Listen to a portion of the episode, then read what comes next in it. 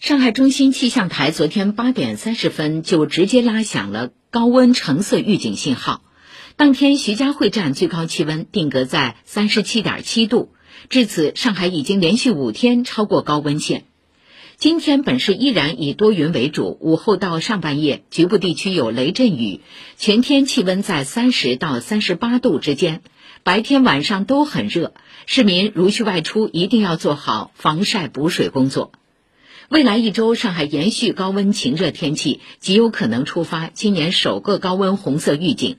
上海市气象局首席服务官邬瑞介绍，未来几天呢，应该说还是在副热带高压的这个控制之下啊。下周现在来看呢，可能周二、周三还有可能最高气温要在三十九度左右。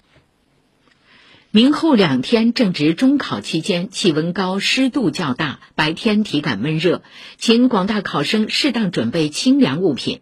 午后的短时雷阵雨天气可能对交通产生影响，也请合理安排出行时间。以上由记者顾春林报道。